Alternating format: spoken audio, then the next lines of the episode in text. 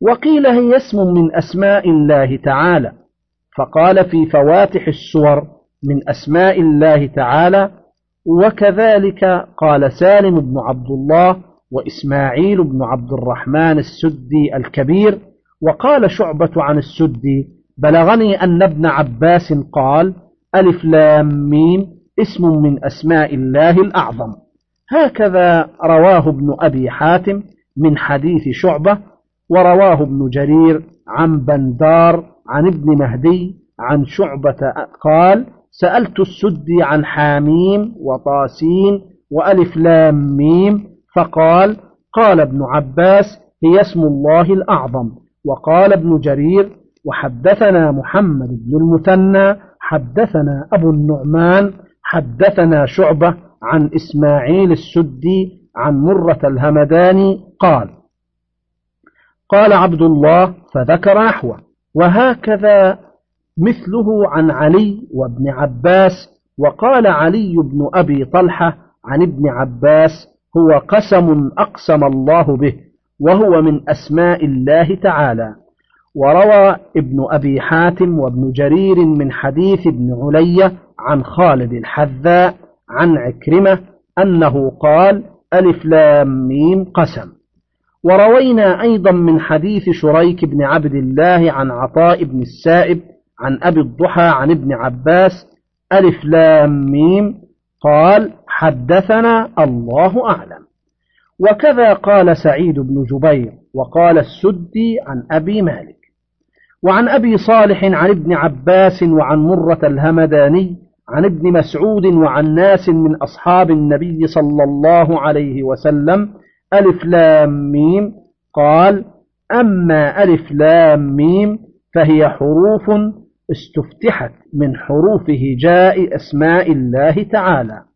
وقال أبو جعفر الرازي عن الربيع بن أنس عن أبي العالية في قوله تعالى ألف لام ميم قال هذه الأحرف الثلاثة من التسعة والعشرين حرفا دارت فيها الألسن كلها ليس منها حرف إلا وهو مفتاح اسم من أسمائه وليس منها حرف إلا, هو من إلا وهو من آلائه وبلألائه وليس منها حرف إلا وهو في مدة أقوام وآجالهم.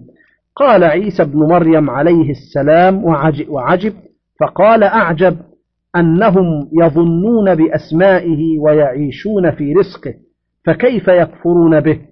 فالألف مفتاح الله واللام مفتاح اسمه لطيف والميم مفتاح اسمه مجيد فالألف آلاء واللام لطف الله والميم مجد الله والألف سنة واللام ثلاثون سنة والميم أربعون سنة. هذا لفظ ابن أبي حاتم ونحوه رواه ابن جرير ثم شرع يوجه كل واحد من هذه الأقوال ويوفق بينها وأنه لا منافاة بين كل واحد منها وبين الآخر وأن الجمع ممكن فهي أسماء للصور ومن أسماء الله تعالى يفتتح بها الصور فكل حرف منها دل على اسم من أسمائه وصفة من صفاته كما افتتح سورا كثيرة بتحميده وتسبيحه وتعظيمه.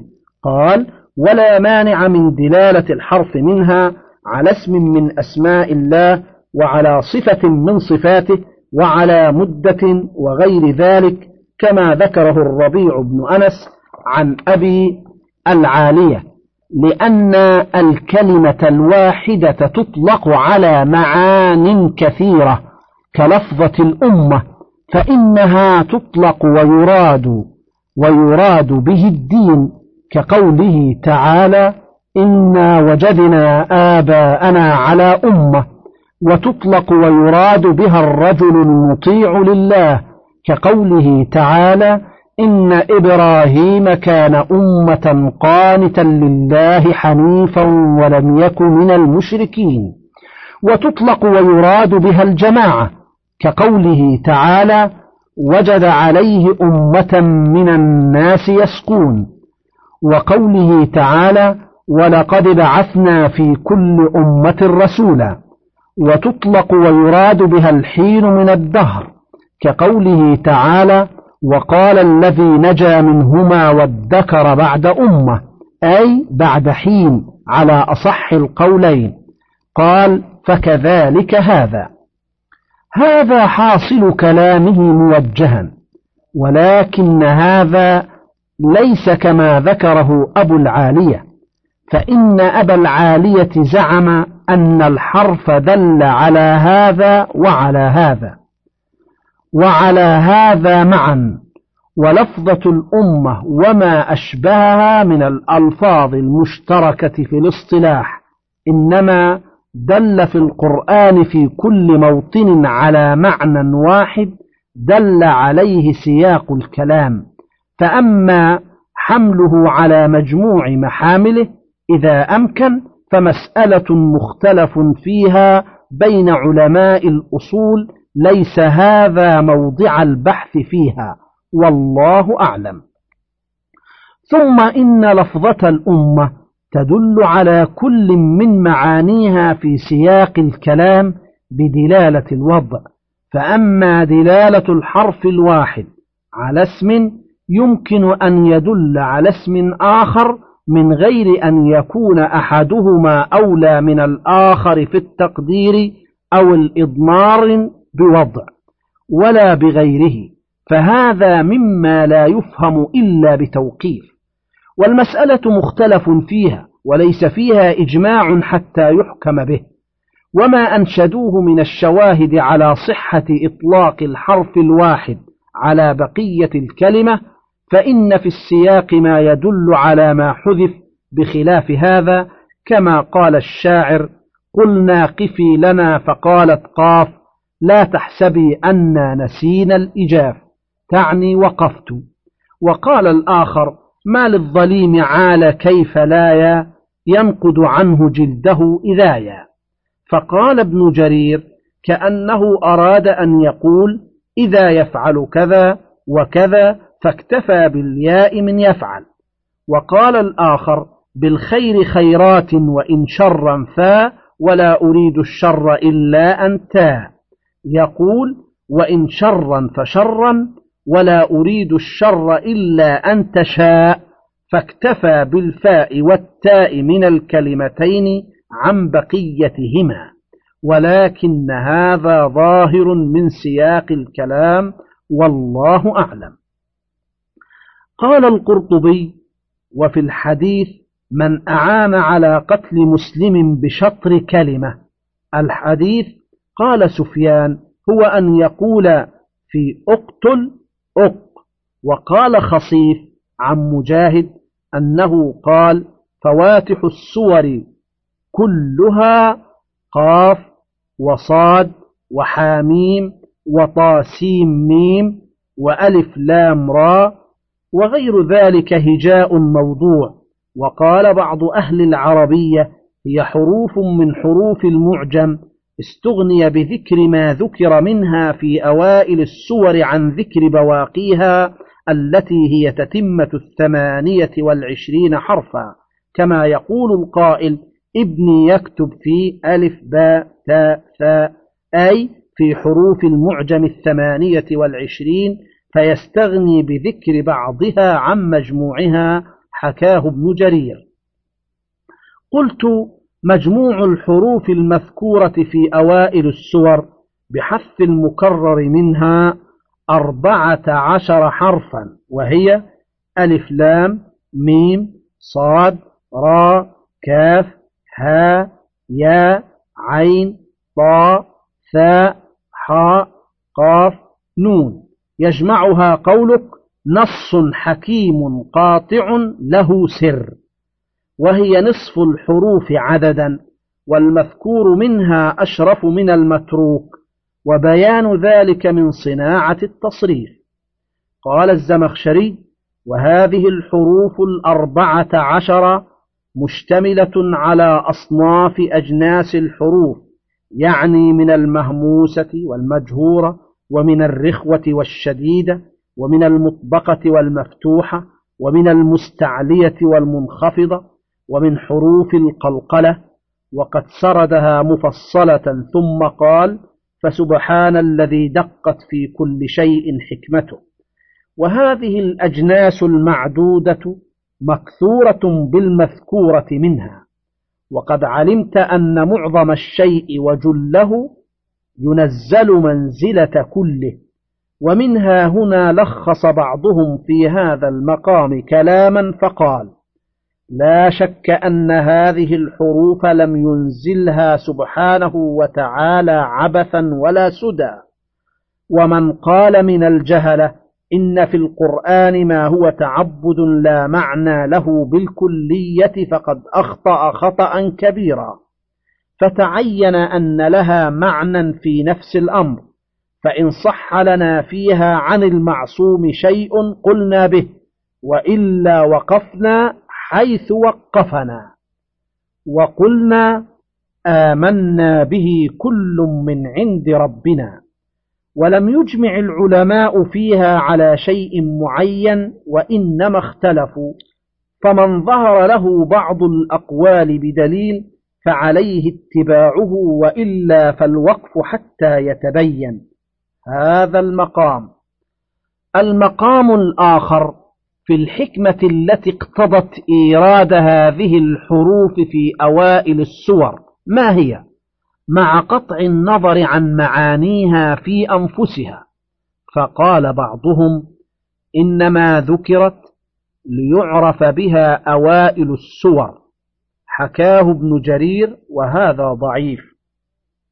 لأن الفصل حاصل بدونها فيما لم تذكر فيه وفيما ذكرت فيه البسملة تلاوة وكتابة. وقال آخرون بل ابتدأ بها لتفتح لاستماعها أسماع المشركين إذ تواصوا بالإعراض عن القرآن حتى إذا استمعوا له تلا عليهم المؤلف منه. حكاه ابن جرير أيضا وهو ضعيف أيضا. لأنه لو كان كذلك لكان ذلك في جميع الصور لا يكون في بعضها. بل غالبها ليس كذلك.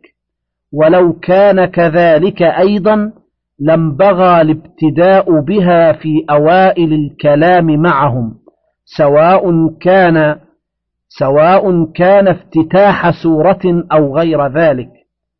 ثم إن هذه السورة والتي تليها أعني البقرة وآل عمران مدنيتان ليستا خطابا للمشركين فانتقض ما ذكروه بهذه الوجوه. وقال آخرون بل إنما ذكرت هذه الحروف في أوائل السور التي ذكرت فيها بيانا لإعجاز القرآن وأن الخلق عاجزون عن معارضته بمثله. هذا مع أنه مركب من هذه الحروف المقطعة التي يتخاطبون بها. وقد حكى هذا المذهب الرازي في تفسيره عن المبرد وجمع من المحققين. وحكى القرطبي عن الفراء وقطرب نحو هذا وقرره الزمخشري في كشافه ونصره أتم نصر. وإليه ذهب الشيخ الإمام العلامة أبو العباس أبو العباس بن تيمية وشيخنا الحافظ المجتهد أبو العجاج المزي وحكاه لي عن ابن تيمية. قال الزمخشري ولم ترد كلها مجموعة في أول القرآن وإنما كررت ليكون أبلغ في التحدي والتبكيت كما كررت قصص كثيرة وكرر التحدي بالصريح في أماكن قال وجاء منها على حرف واحد كقوله صاد نون قاف وحرفين مثل حاميم وثلاثة مثل ألف لام ميم وأربعة مثل ألف لام ميم را وألف لام ميم صاد وخمسة مثل كاف ها يا عين صاد وحاميم عين سين قاف لأن أساليب كلامهم على هذا من الكلمات ما هو على حرف وعلى حرفين وعلى ثلاثة وعلى أربعة وعلى خمسة لا أكثر من ذلك. قلت ولهذا كل سورة افتتحت بالحروف فلا بد أن يذكر فيها الانتصار للقرآن وبيان إعجازه وعظمته. وهذا معلوم بالاستقراء وهو الواقع في تسع وعشرين سورة. ولهذا يقول تعالى ألف لام ميم. ذلك الكتاب لا ريب فيه. ألف لام ميم. الله لا إله إلا هو الحي القيوم. نزل عليك الكتاب بالحق مصدقا لما بين يديه. ألف لام ميم. صاد. كتاب أنزل إليك فلا يكن في صدرك حرج منه. ألف لام را. كتاب أنزلناه إليك لتخرج الناس من الظلمات إلى النور بإذن ربهم. ألف لام ميم. تنزيل الكتاب لا ريب فيه من رب العالمين. حاميم. تنزيل من الرحمن الرحيم. حاميم عين سين قاف. كذلك يوحي إليك وإلى الذين من قبلك الله العزيز الحكيم. وغير ذلك من الآيات الدالة على صحة ما ذهب إليه هؤلاء لمن أمعن النظر والله أعلم. وأما من زعم أنها دالة على معرفة المدد وأنه يستخرج من ذلك أوقات الحوادث والفتن والملاحم فقد ادعى ما ليس له وطار في غير مطاره. وقد ورد في ذلك حديث ضعيف وهو مع ذلك أدل على بطلان هذا المسلك من التمسك به على صحته. وهو ما رواه محمد بن إسحاق بن يسار صاحب المغازي حدثني الكلبي عن أبي صالح عن ابن عباس عن جابر بن عبد الله بن زياد قال مر أبو ياسر بن أخطب في رجال من يهود برسول الله صلى الله عليه وسلم وهو يتلو فاتحة سورة البقرة ألف لام ميم ذلك الكتاب لا ريب فيه. فأتى أخاه حيي بن أخطب في رجال من اليهود فقال تعلمون والله لقد سمعت محمدا يتلو فيما أنزل الله تعالى عليه ألف لام ميم ذلك الكتاب لا ريب فيه فقال أنت سمعته؟ قال نعم. قال فمشى حيي بن أخطب في أولئك النفر من اليهود إلى رسول الله صلى الله عليه وسلم فقالوا يا محمد ألم يذكر أنك تتلو فيما أنزل الله عليه ألف لام ميم ذلك الكتاب. فقال رسول الله صلى الله عليه وسلم بلى. فقالوا جاءك بهذا جبريل من عند الله؟ فقال نعم. قالوا لقد بعث الله قبلك أنبياء ما نعلمه بين لنبي منهم ما مدة ملكه وما أجل أمته غيرك. فقام حيي بن أخطب وأقبل على من كان معه فقال لهم الألف واحدة واللام ثلاثون والميم أربعون فهذه إحدى وسبعون سنة أفتدخلون في دين نبي إنما مدة ملكه وأجل أمته إحدى وسبعون سنة. ثم أقبل على رسول الله صلى الله عليه وسلم فقال يا محمد هل مع هذا غيره؟ فقال نعم. قال ما ذاك؟ قال ألف لام ميم صاد. قال هذا أثقل وأطول. الألف واحدة واللام ثلاثون والميم أربعون والصاد تسعون فهذه إحدى وثلاثون ومائة سنة. هل مع هذا يا محمد غيره؟ قال نعم. قال ما ذاك؟ قال ألف لام را. قال هذا أثقل وأطول. الألف واحدة واللام ثلاثون والراء مئتان فهذه إحدى وثلاثون ومائة سنة. فهل مع هذا يا محمد غيره؟ قال نعم. قال ماذا؟ قال ألف, ألف لام ميم را. قال هذه أثقل وأطول. الألف واحدة واللام ثلاثون والميم أربعون والراء مئتان فهذه إحدى وسبعون ومئتان. ثم قال لقد لبس علينا أمرك يا محمد حتى ما ندري أقليلا أعطيت أم كثيرا. ثم قال قوموا عنه. ثم قال أبو ياسر لأخيه حيي بن أخطب ولمن معه من الأحبار ما يدريكم لعله قد جمع هذا لمحمد كله إحدى وسبعون وإحدى وثلاثون ومئة وإحدى وثلاثون ومئتان وإحدى وسبعون ومئتان فذلك سبعمائة وأربع سنين.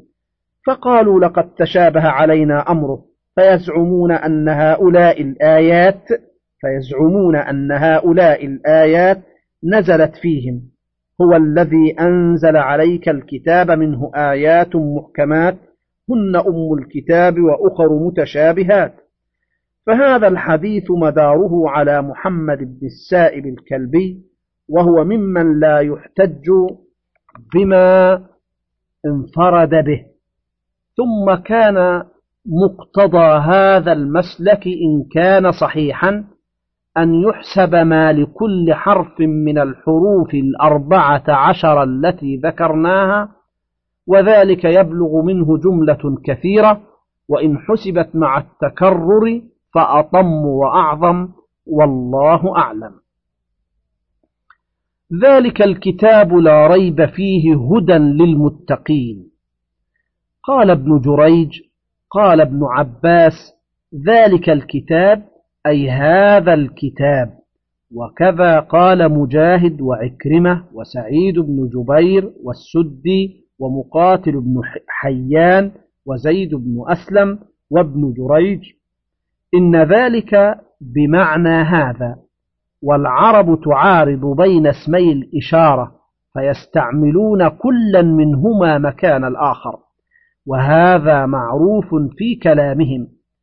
وقد حكاه البخاري عن معمر بن المثنى عن أبي عبيدة وقال الزمخشري ذلك إشارة إلى ألف لام ميم كما قال تعالى لا فارض ولا بكر عوان بين ذلك وقال تعالى ذلكم حكم الله يحكم بينكم وقال ذلكم الله وأمثال ذلك مما أشير به إلى ما تقدم ذكره والله أعلم.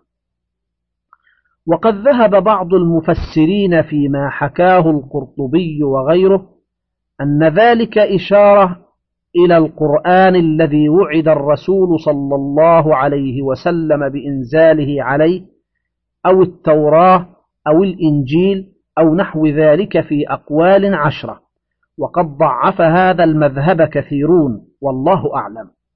والكتاب القرآن ومن قال إن المراد بذلك الكتاب الإشارة إلى التوراة والإنجيل كما حكاه ابن جرير وغيره فقد أبعد النجعة وأغرق في النزع وتكلف ما لا علم له به. والريب قال السدي عن أبي مالك وعن أبي صالح عن ابن عباس وعن مرة الهمداني عن ابن مسعود وعن أناس من أصحاب رسول الله صلى الله عليه وسلم لا ريب فيه لا شك فيه. وقال أبو الدرداء وابن عباس ومجاهد وسعيد بن جبير وأبو مالك ونافع مولى ابن عمر وعطاء وأبو العالية الربيع بن أنس ومقاتل بن حيان والسدي وقتادة وإسماعيل بن أبي خالد وقال ابن أبي حاتم لا أعلم في هذا خلافا. وقد يستعمل الريب في التهمة. قال جميل بثينة قالت يا جميل أردتني فقلت كلانا يا بثين مريب. واستعمل أيضا في الحاجة. كما قال بعضهم قضينا من تهامة كل ريب وخيبر ثم أجممنا السيوف. ومعنى الكلام هنا أن هذا الكتاب هو القرآن لا شك فيه أنه نزل من عند الله كما قال تعالى في السجدة ألف لام ميم تنزيل الكتاب لا ريب فيه من رب العالمين. وقال بعضهم هذا خبر ومعناه النهي أي لا ترتابوا فيه. ومن القراء من يقف على قوله تعالى لا ريب ويبتدئ بقوله تعالى فيه هدى للمتقين. والوقف على قوله تعالى لا ريب فيه أولى للآية التي ذكرناها ولأنه يصير قوله تعالى هدى صفة للقرآن وذلك أبلغ من كون, من كون فيه هدى. وهدى يحتمل من حيث العربية أن يكون مرفوعا على النعت ومنصوبا على الحال وخصت الهداية للمتقين كما قال قل هو للذين آمنوا هدى وشفاء والذين لا يؤمنون في آذانهم وقر وهو عليهم عمى أولئك ينادون من مكان بعيد. وننزل من القرآن ما هو شفاء ورحمة للمؤمنين ولا يزيد الظالمين إلا خسارة. إلى غير ذلك من الآيات الدالة على اختصاص المؤمنين بالنفع بالقرآن لأنه هو في نفسه هدى ولكن لا يناله إلا الأبرار كما قال تعالى يا أيها الناس قد جاءتكم موعظة من ربكم وشفاء لما في الصدور وهدى ورحمة للمؤمنين. وقد قال السدي عن أبي مالك وعن أبي صالح عن ابن عباس وعن مرة الهمداني عن ابن مسعود وعن أناس من أصحاب رسول الله صلى الله عليه وسلم هدى للمتقين يعني نورا للمتقين. وقال أبو روق عن الضحاك عن ابن عباس قال هدى للمتقين قال هم المؤمنون الذين يتقون الشرك بي ويعملون بطاعتي. وقال محمد بن إسحاق عن محمد بن أبي محمد مولى زيد بن ثابت عن عكرمة أو سعيد بن جبير عن ابن عباس للمتقين قال الذين الذين يحذرون من الله عقوبته في ترك ما يعرفون من الهدى ويرجون رحمته في التصديق بما جاء به. وقال سفيان الثوري عن رجل عن الحسن البصري قوله تعالى للمتقين قال اتقوا ما حرم الله عليهم وأدوا ما افترض عليهم. وقال أبو بكر بن أب وقال أبو بكر بن عياش سألني الأعمش عن المتقين قال فأجبته فقال لي سل عنها الكلبية فسألته فقال الذين يجتنبون كبائر الإثم. قال فرجعت إلى الأعمش فقال يرى أنه كذلك ولم ينكره وقال قتادة للمتقين هم الذين نعتهم الله بقوله. الذين يؤمنون بالغيب ويقيمون الصلاة الآية والتي بعدها. واختيار ابن جرير أن الآية تعم ذلك كله وهو كما قال. وقد روى الترمذي وابن ماجة من رواية أبي عقيل عبد الله بن عقيل عن عبد الله عن ربيعة بن يزيد وعطية بن قيس عن عطية السعدي قال قال رسول الله صلى الله عليه وسلم لا يبلغ العبد أن يكون من المتقين حتى يدع ما لا بأس به حذرا مما به بأس. ثم قال الترمذي حسن غريب. وقال ابن أبي حاتم حدثنا أبي حدثنا عبد الله بن عمران عن إسحاق ابن سليمان يعني الرازي عن المغيرة بن مسلم عن ميمون أبي حمزة قال كنت جالسا عند أبي وائل فدخل علينا رجل يقال له أبو عفيف من أصحاب معاذ فقال له شقيق بن سلمة يا أبا عفيف ألا تحدثنا عن معاذ بن جبل قال بلى. سمعته يقول يحبس الناس يوم القيامة في بقيع واحد فينادي مناد أين المتقون؟ فيقومون في كنف من الرحمن لا يحتجب الله منهم ولا يستتر. قلت من المتقون؟ قال قوم اتقوا الشرك وعبادة الأوثان وأخلصوا لله العبادة فيمرون إلى الجنة. ويطلق الهدى ويراد به ما يقر في القلب من الإيمان. وهذا لا يقدر على خلقه في قلوب العباد إلا الله عز وجل. من فضلك تابع بقية المادة.